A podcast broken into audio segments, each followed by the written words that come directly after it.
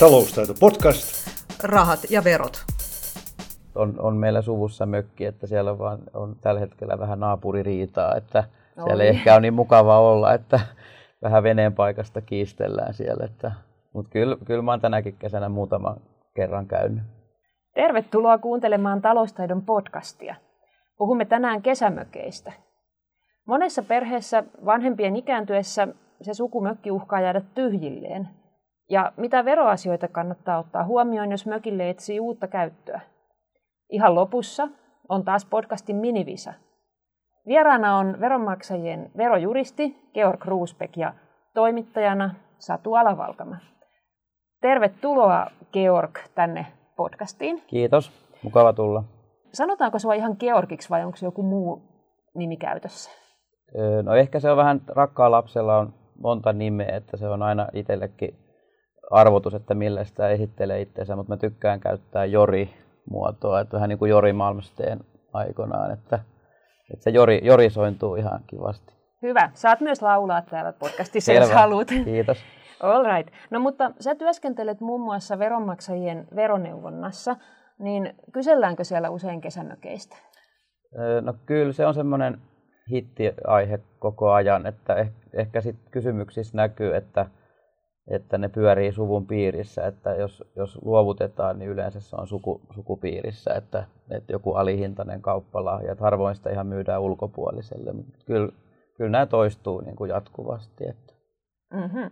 No hei, miten sun omat kesät sujuu, että vietätkö sinä niitä kesämökille? No mä tykkään ehkä enemmän aktiivilomista, että ei ihan tykkää olla laiskana mökillä, mutta kyllä mä silloin tällöin käyn. Joo, no näinhän se usein on, että mökeissä on hyviä ja huonoja puolia ja, no joo, ja joo. Toiset tosiaan sitten haluaa olla koko kesän ja joo, kyllä. Ei. Joo. Joo, että meillä on tämmöinen keissi mielessä, että sukumökki on jäämässä tyhjilleen, esimerkiksi omistajat ikääntymässä, jotain pitäisi keksiä. Ja kuten sä äsken sanoit, niin suvun sisällä niitä usein siirretään, eli nyt mietitään, että jos joku lapsista haluaisi sen mökin ottaa itselleen, niin mitä veroasioita kannattaa silloin ajatella? No se just kannattaa tietysti miettiä, että vaihtoehdot on yleensä, että luovuttaa elinaikana tai sitten antaa perintönä, ja sitten siihen tulee tietysti veroseuraukset sen mukaan, että kaupasta, kun tässä ei ole kuitenkaan omasta asunnosta kyse, niin kaupasta joutuu maksamaan myyntivoiton veroa, jos kauppahinta ylittää hankintahinnan, ja sitten taas lahjavero on sitten lahjasta, että niissä on kuitenkin eri maksajat, mutta monesti ihmiset kysyy, että kannattaako myydä vai lahjoittaa. Sitten tietysti veroasteet on eri myyntivoitossa ja perintö- ja lahjaverossa, ja sitten vielä kaupassa tulee varainsiirtovero, että tässä on aika monta asiaa, mitä pitää ottaa huomioon. No me puhutaan niistä kaikista joo, itse asiassa, mutta mennään nyt vaikka ensimmäiseksi siihen lahjoittamiseen. Eli siinä tapauksessa lahjoittajalle ei tule veroseuraamuksia, mutta sille lahjan saajalle tulee. Joo, se on itse asiassa jännä juttu, että sitä monesti, mutta joskus ihmiset ajattelee, että tuleeko siitä sitten, mutta ei tosiaan lahjasta, ei tule lahjoittajalle veroseurauksia, että sitten lahjan saaja maksaa tietysti veroa, että siihen voi sitten vaikuttaa suuruuteen monella tapaa, että esimerkiksi sitten pilkkoa sitä, että lahjaverotuksessa on tämä 3 vuoden sääntö, että jos antaa lahjoja niin 3 vuoden välein, niin ne aina sitten lasketaan yhteen samalta antajalta samalle saajalle. Joo. Et sillä, että antaa niin kuin 3 vuoden välein, vaikka voihan sitä mökkiäkin, ehkä se on pitkä ja kivinen tie lahjoittaa alle 5 000 euron osuuksia mökistä, mutta on semmoisiakin tehty. Oho, joo. Mutta sitten aina noissa pitää ottaa huomioon, että jos antaa lahjan, niin sitten on myös perintöverotuksessa on se 3 vuotta, eli jos saanut perinnön jättäjältä 3 vuotta ennen hänen kuolemaa lahjoja, niin sit pitää ilmoittaa perukirjaan, että sitä ei voi niin kuin jättää sinne ihan niin kuin loppuvaiheeseen, että se kannattaa niin kuin ajoissa Joo. Ja sitten on se... Eli se katsotaan sitten niin kuin ennakkoperinnöksi, jos niitä on annettu. Joo, itse asiassa siinä 3 vuoden perintöverojuttu niin se koskee sekä ennakkoperintöä että muita lahjoja. Et sitten jos se 3 vuotta, niin sitten sinne lisätään vaan ne ennakkoperinnöt sinne perintöverotukseen. Et sen takia ei kannata jättää viime tippaa. Mutta sitten on myös, mikä on tosi tehokas, niin on tämä hallintaoikeuden pidättäminen sitten, eli sille jää se hallintaoikeus, että yleensä käytetään sitä elinikäistä, toki määräaikaisiakin voi, mutta ne on aika harvinaisia semmoiset. Jep, no mennään kohta tuohon hallintaoikeuteen, mutta mä vielä pohdin tota lahjoittamista, että siinä kun sä sitä lahjoitat sitä omaisuutta, niin silloin tehdään lahjakirja, ja sitten myöskin lahjaveroilmoitus verottajalle, eikö vaan?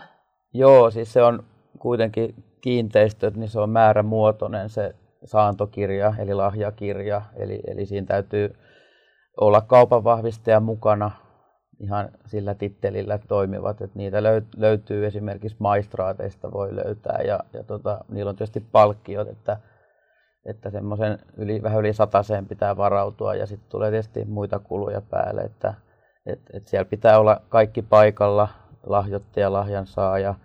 Toki voi sitten olla valtakirjaa, mutta valtakirjatkin pitää olla yksilöityä, että niistä täytyy olla kiinteistötunnukset ja ihan tarkat tiedot. Että ei voi olla mikään yleisvaltakirja. Ja sitten kun tehdään se lahjaveroilmoitus, niin veroton osuus oli se alle 5 000. Joo. Sen jälkeen lähtee menemään lahjaveroa ja se vero kiristyy sitä mukaan, mitä isompi se on se lahjaksi saatu omaisuus. Joo, sehän täytyy tehdä 3 kuukaudessa siitä lahjoituksesta se lahjaveroilmoitus. Siinä kysytään sitä omaa käsitystä lahjan arvosta, mutta toki verottajahan sen viime kädessä päättää.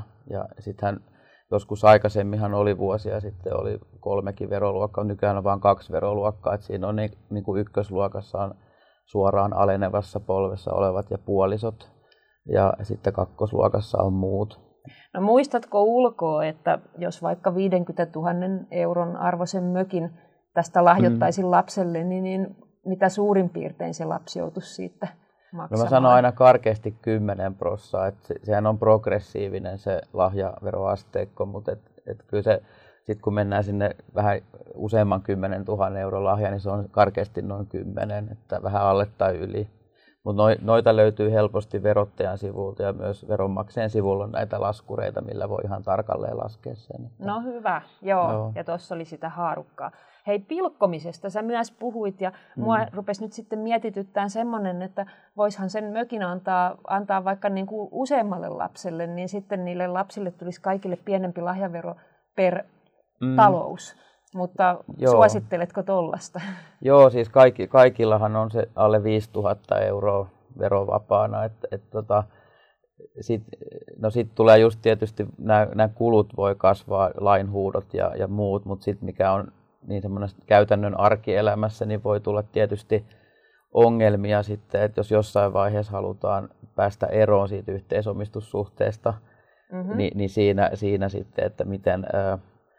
saadaan purettua se, että jos siellä esimerkiksi joku yhteisomistaja lähtee lunastamaan sit sen toisen omistajan osuutta, niin siitä tulee aina varainsiitovero, ellei se nyt halua sitä lahjoittaa, mutta siitä tulee aina veroseurauksia kuitenkin.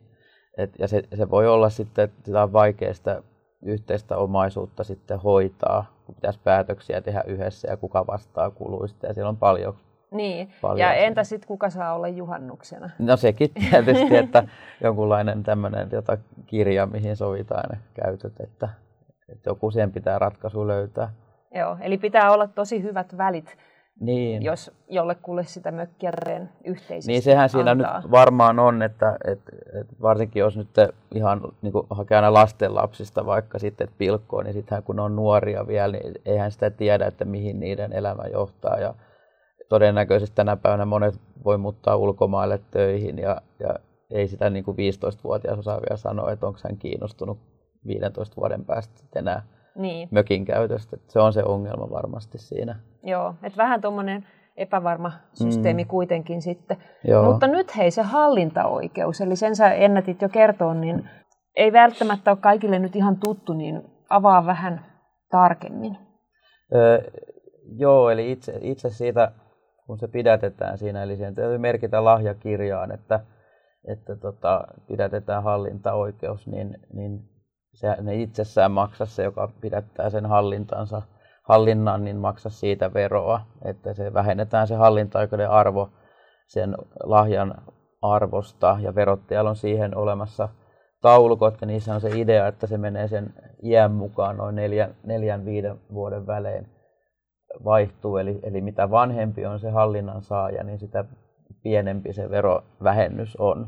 Ja sitähän näissä käytetään yleensä, jos kesämökin lahjoittaa ja siihen pidättää, niin hallintaoikeudena käytetään semmoista 3% vuosituottoa. Et esimerkiksi tässä näitä taulukoita, niin haluatko kysyä? Joo, sitä meinaan vaan sanoa, että toi on niinku tavallaan logiikka tuossa oli, että jos se hallinnan saaja on vaikka 80-vuotias, niin sitten ajatellaan, että hän ei kuitenkaan sitä mökkiä sitten niin hirmuisesti käytä eikä enää niin kuin kauhean montaa vuosikymmentä. Ja sen takia se verovähennys on pienempi. No joo, se on ajateltu näin, tai näin se varmaan logiikka on, että se on rasite, koska sitten kun on tämä hallintaoikeus, niin katsotaan, että sillä on oikeus tuottoon. Ja monet tietysti vuokraakin mökkiä, eli silloin tulee aina, tuotot tulee haltijalle. Ja muutenkin, niin se ei tietysti pääse hyödyntämään sitä. Toki näissä on nyt semmoista, että eihän tämmöisessä sukulaispiirissä, kun tehdään näitä, niin ei se verottaja ole siellä kuusen oksalla katsomassa, että kuka mökillä on. Mutta näin juridisesti se käyttöoikeus kuuluu haltijalle. Tokihan se voi sitten viime kädessä vedota, että hänellä on tämä ja saa vuokratulot ja näin poispäin. Että. Joo. Eli lapsi, joka on saanut mökin, omistaa sen ja hänen pitäisi vissiin myöskin maksaa kiinteistöverot ja huolehtia mökin kuluista. No itse asiassa niin se menee sillä lailla, että kiinteistöverolaissa on sanottu, tai lähtökohta, että omistaja maksaa, mutta sitten tämmöisiä niin kuin omistajan veroiset haltijat maksaa myös. Eli jos olet saanut kiinteistöhallintaoikeuden, niin sä maksat kiinteistöverot. Ja sitten tietysti, jos sä vuokraat, sä maksat vuokratuloista pääomaveroa. Ja sitten siinä se on sitä siviilijuridiikkaa, mutta käytännössä se menee niin, että ne haltijat vastaa niistä juoksevista kuluista. Eli pintaremontit, tämmöiset yleiset hoitokulut, jätehuollot ynnä muut kuuluu sitten maksaa. Että. Joo, eli mökin uusi omistaja, joka on vaikka mun lapsi, niin se sitten omistaa sen, mutta ei sitten kumminkaan tämän hallintaoikeuden kestäessä joudu muuta pussistaan kaivamaan kuin sen pelkän lahjaveron. No näin oikeastaan, että sit, mitä tuossa meidänkin jäsenneuvonnassa, niin monesti. Taloustaito-podcast. Rahat ja verot. Mä luulen, että yleensä ihmiset kyllä löytää hyvin niin kuin yhteisen sävelen, että jos vaikka sitten vähän, koska monestihan se haltija on vähätuloinen eläkeläinen, ja jos ei ole hirveästi säästöjä, niin pystyy kustantamaan niitä isoja korjauksia. Joo, mutta näin pystytään sitten niin kuin kuitenkin sitten sitä lahjaveroa vähentämään. Joo, se on tosi tehokas, että helposti, niin kuin sanotaan nyt, jos tässä taulukosta katsoo, niin 70-vuotias ja se on 21% lahjan arvosta pois. En sano, että se suoraan vähentää 5% lahjaveroa, koska lahjaveroasteikko aina sitten riippuu minkälainen mökki, mutta karkeasti ottaen niin sama suhde varmasti siellä, että osa lähtee sitten pois siitä verosta. Just. No vielä yksi asia tästä suvun sisäisyydestä, eli jos mä nyt vaikka mulla on 3 lasta ja mä annan yhdelle niistä kesämökin, ja niin mitäs sitten, kun nämä 2 muuta ei saa sitä, niin sekään ei ole kauhean hyvä idea, Eli millä tavoin tätä tasapuolisuutta perheen kesken voidaan edesauttaa? Joo, siinä on tosiaan se ongelma sitten, että onko saanut ennakkoperinnön, että siinä on vaihtoehdot sitten antaa jotain muuta yhtä arvokasta niille muille lapsille. Jos se määrää ennakkoperinnöksille yhdelle, niin sitten se otetaan siellä lopullisessa perintöverotuksessa huomioon ja lisätään sinne niin kuin jäämistöön arvoon sitten, kun lasketaan niitä perintöveroja. Mutta toki siinä sitten hyvitetään se aikoinaan maksettu lahjavero. Joo. Et jos ajattelisi, että mikä olisi paras tilanne, niin olisi ehkä se, että sulkee sen ennakkoperinnön pois ja sitten esimerkiksi testamentilla sitten tasoittaa niitä välejä perillisten kesken. Et jos ei ole pystynyt antaa kaikille muillekin lapsille näitä lahjoituksia, niin se olisi verotuksellisesti fiksu veto. No se olisi, se silleen joo, niin sit se ei niinku joudu kärsimään se mökin saaja siitä.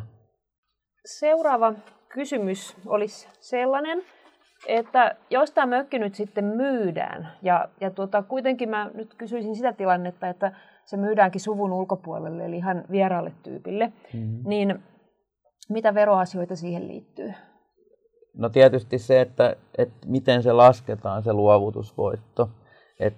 Toki on mahdollista, semmoisiakin tapauksia ollut, että ihminen on asunut ihan oikeasti 2 vuotta mökillä vakituisesti, mutta se on aika harvinaista. Okay.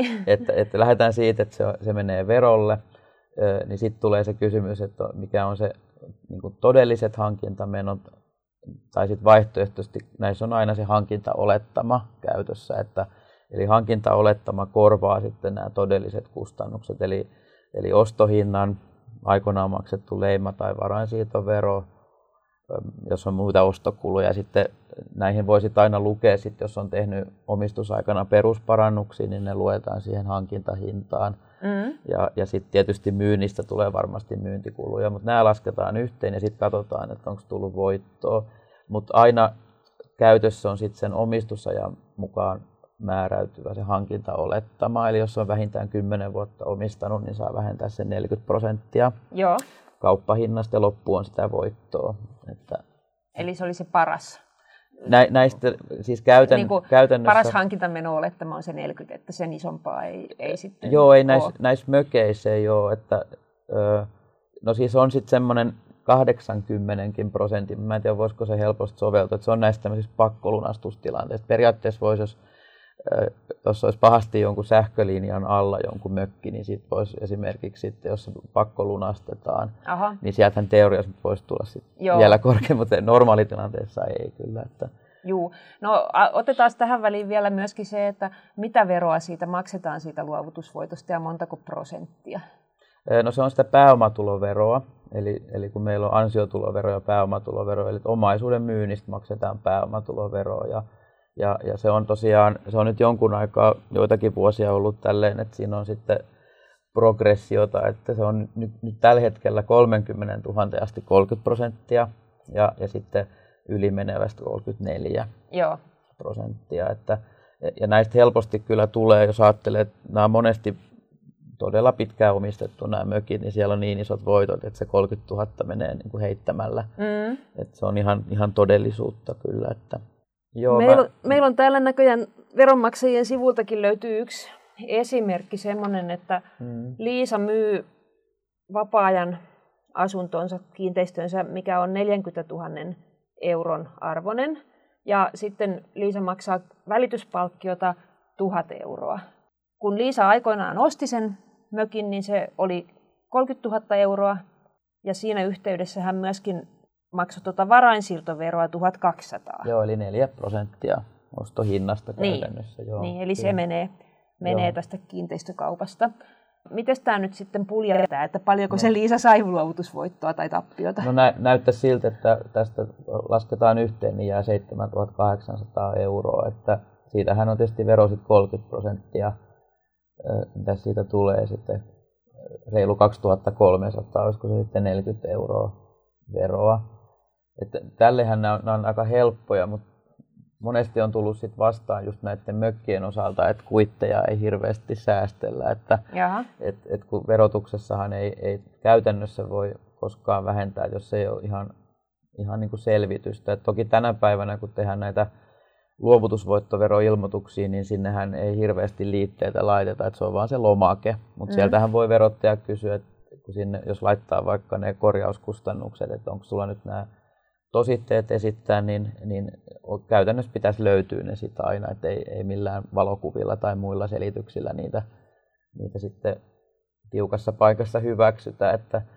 Ja sitten se, mitä monesti ihmetellään, että eikö tämmöistä niin kuin oman työn arvoa voi vähentää verotuksessa, ei voi omaa työtä mitään tuntihintaa sille keksiä. Että käytännössä ilman, jos miettii, että onko jotain kuluja, mitä ilman kuittia, niin sitten jos on niin kuin vaikka itse rakentanut, niin sitten voi nämä matkat, tällä hetkellä se on 25 senttiä kilometriä, että käy vaikka rautakaupassa hakemassa tavaraa ja näin, niin semmoisia voi, niistä ei tietysti kuitteja ole, mutta muuten pitäisi aina säilyttää mielellään. Mutta sittenhän kun on omistanut pitkään, niin tulee se olettama, niin sittenhän näitä ei enää tarvitse pohtia. Että... Eli se on yleensä edullisempi se hankintameno olettama? No monesti kyllä joo, toki vähän nyt riippuu missä päin mökki sijaitsee, mutta kyllä jos 2-30 vuotta on omistanut, niin todennäköisesti se 40% olettama on edullisen vaihtoehto. Joo. Laskee tämä voitto. Joo, hei, mutta tämä oli nyt sitten mökin myynnistä. Joo. Ja ihan aluksi vielä mainitsit senkin asian, että mahdollisesti se mökki laitetaankin vuokralle. Kyllä. Kun mökkiä vuokrataan, niin minkälaisia veroasioita siinä tulee eteen?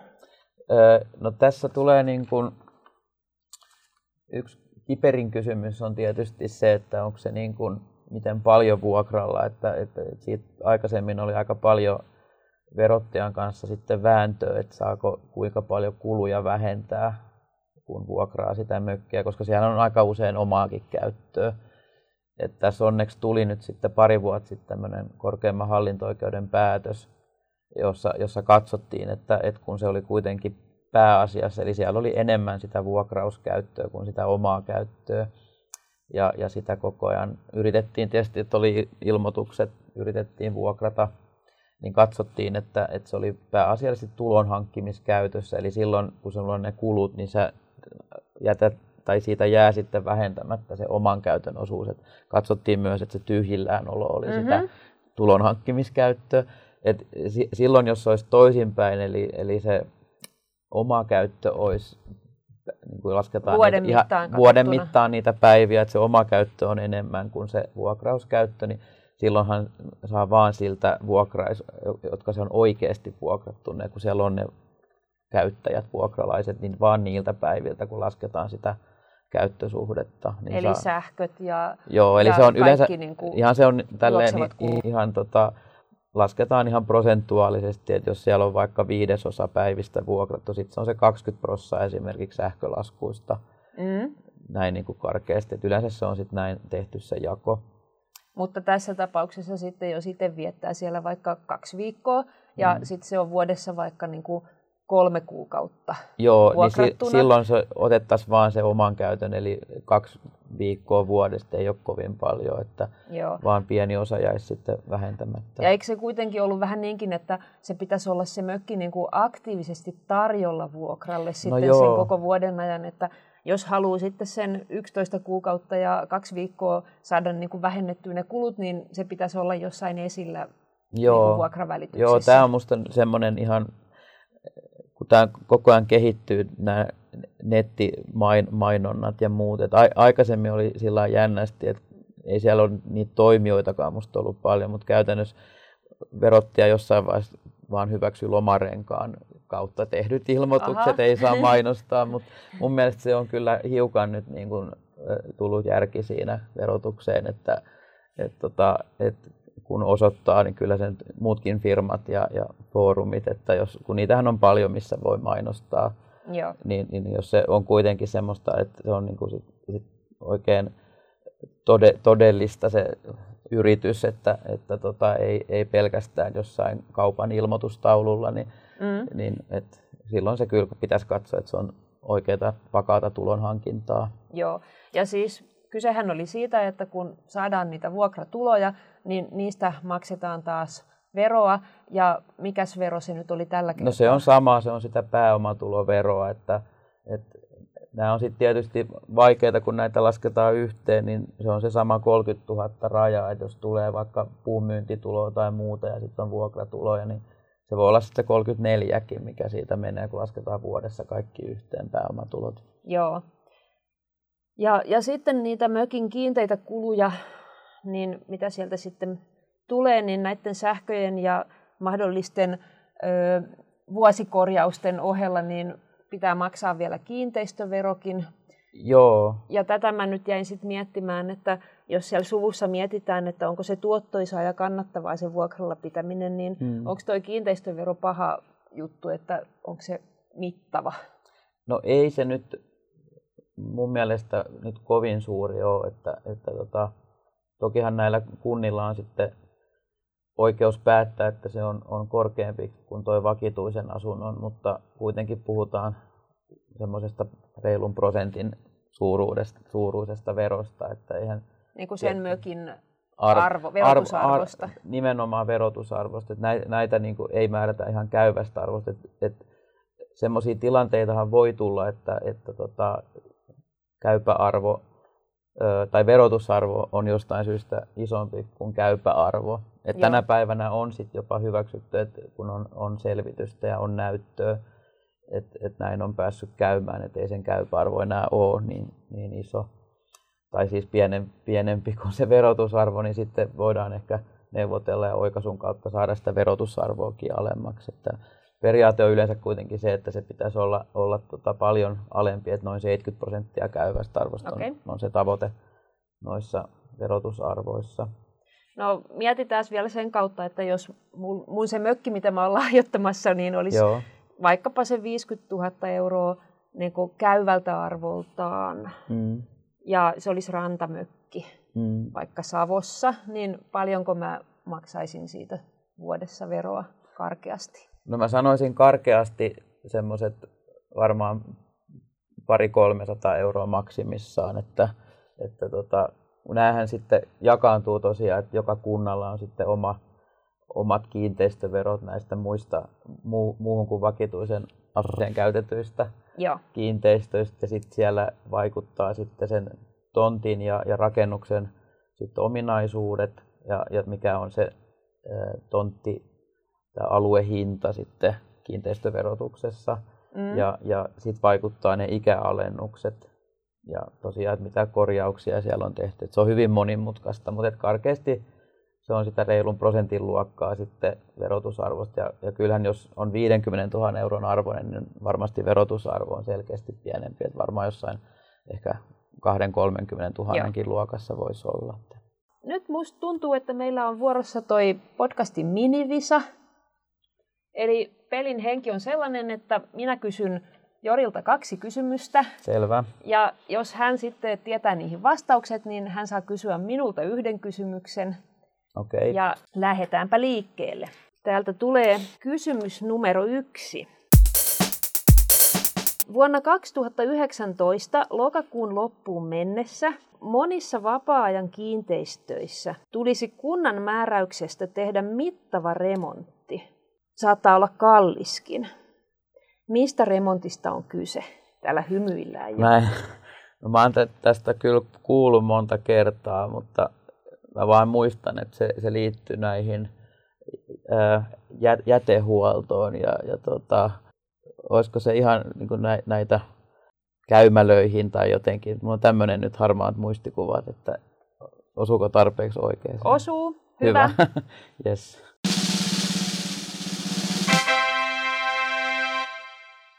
Eli koskee mökkejä, jotka on pohjavesialueella tai alle 100 metrin päässä vesistöstä. Ja siellä pitää tehdä jätevesijärjestelmän uudistus. Kyllä, joo. No niin, 1 piste Jorilla. Kysymys numero 2. Tasavallan presidentti Sauli Niinistö hankki tänä vuonna Uudeltamaalta kesämökin. Missä mökki sijaitsee? Nyt näyttää pahalta. Joo, nyt ei kyllä tule ihan apteekin hyllyltä toi, mutta Uudeltamaalta. Kyllä. Haluatko vihjeen numero 2?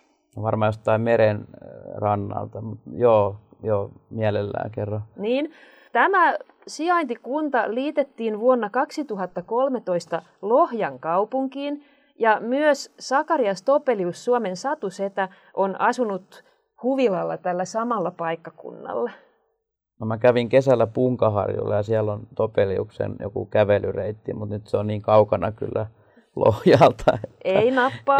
Ei nyt vielä. Sitten tämän paikan ruotsinkielinen nimi on Kaarisluuju. Karjalohja. Oikein!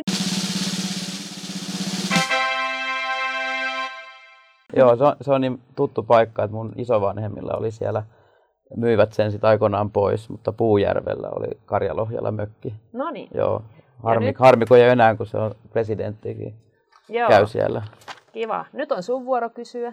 No, mulla on ihan tämmönen niinku helppo kysymys sulle.